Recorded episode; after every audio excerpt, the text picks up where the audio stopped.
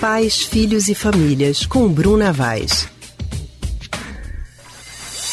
Já ouviu falar que as mulheres amadurecem mais cedo, antes dos homens? Pois é, a gente ouve muito isso por aí, né? Tá no senso comum. A mulher precisa estar tá mais preparada para os erros de um homem imaturo, que às vezes nem com a velhice consegue amadurecer.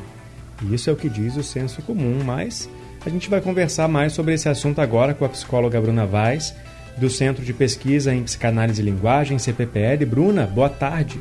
Boa tarde, Leandro. Bruna, uma ótima tarde para você. Para você também, Lília. Bruna, as meninas precisam saber cuidar de uma criança, tem que saber cozinhar, cuidar da casa. Elas amadurecem mais cedo ou são forçadas a isso? Veja, eu não, eu não utilizaria a palavra forçadas já. Claro que a gente lida, né, enquanto mulher, a gente lida com uma construção cultural é, que vem sendo é, é, passada de geração em geração, né, e que, de certa forma, leva a mulher a se colocar e a ser colocada nesse lugar, de ter que cuidar da casa, ter que cuidar do marido, ter que cuidar dos filhos.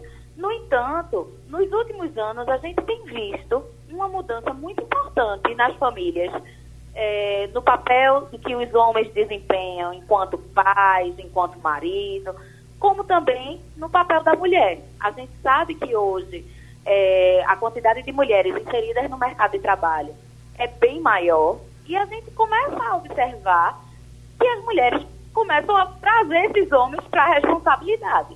Então a gente, eu não acho e, e, e não acho legal né, essa colocação de que as mulheres precisam estão mais preparadas ou mais maduras para lidar com os homens imaturos. Não, eu acho que cada relação é uma e eu acredito e penso que é importante que cada vez mais a educação dos filhos e filhas sejam na direção né, de tentar é, minimamente é, esses papéis dentro de casa, no ambiente doméstico, serem é, mais iguais né, essa divisão de tarefas, o lugar de cada um, quem é que coloca o dinheiro dentro de casa, porque se a gente for para uma família, né, há 25 anos atrás, 30 anos, tinha muito esse lugar do homem como provedor. E hoje, essas questões vêm sendo relativizadas, apesar de um machismo ainda muito forte, principalmente na região Nordeste. E isso traz consequências, né, para a vida das mulheres e para a vida dos homens também. Quais são elas?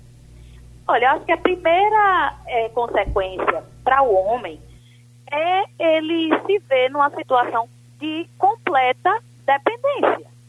Então, a gente às vezes observa algumas famílias que as grandes questões, seja da família como um todo ou do casal, às vezes são muito mais relativas às divisões das tarefas em que você às vezes vê uma mulher que está exausta, né, porque acumulou sua atividade fora de casa e as atividades domésticas, né, sem ter uma compartilha com o seu parceiro.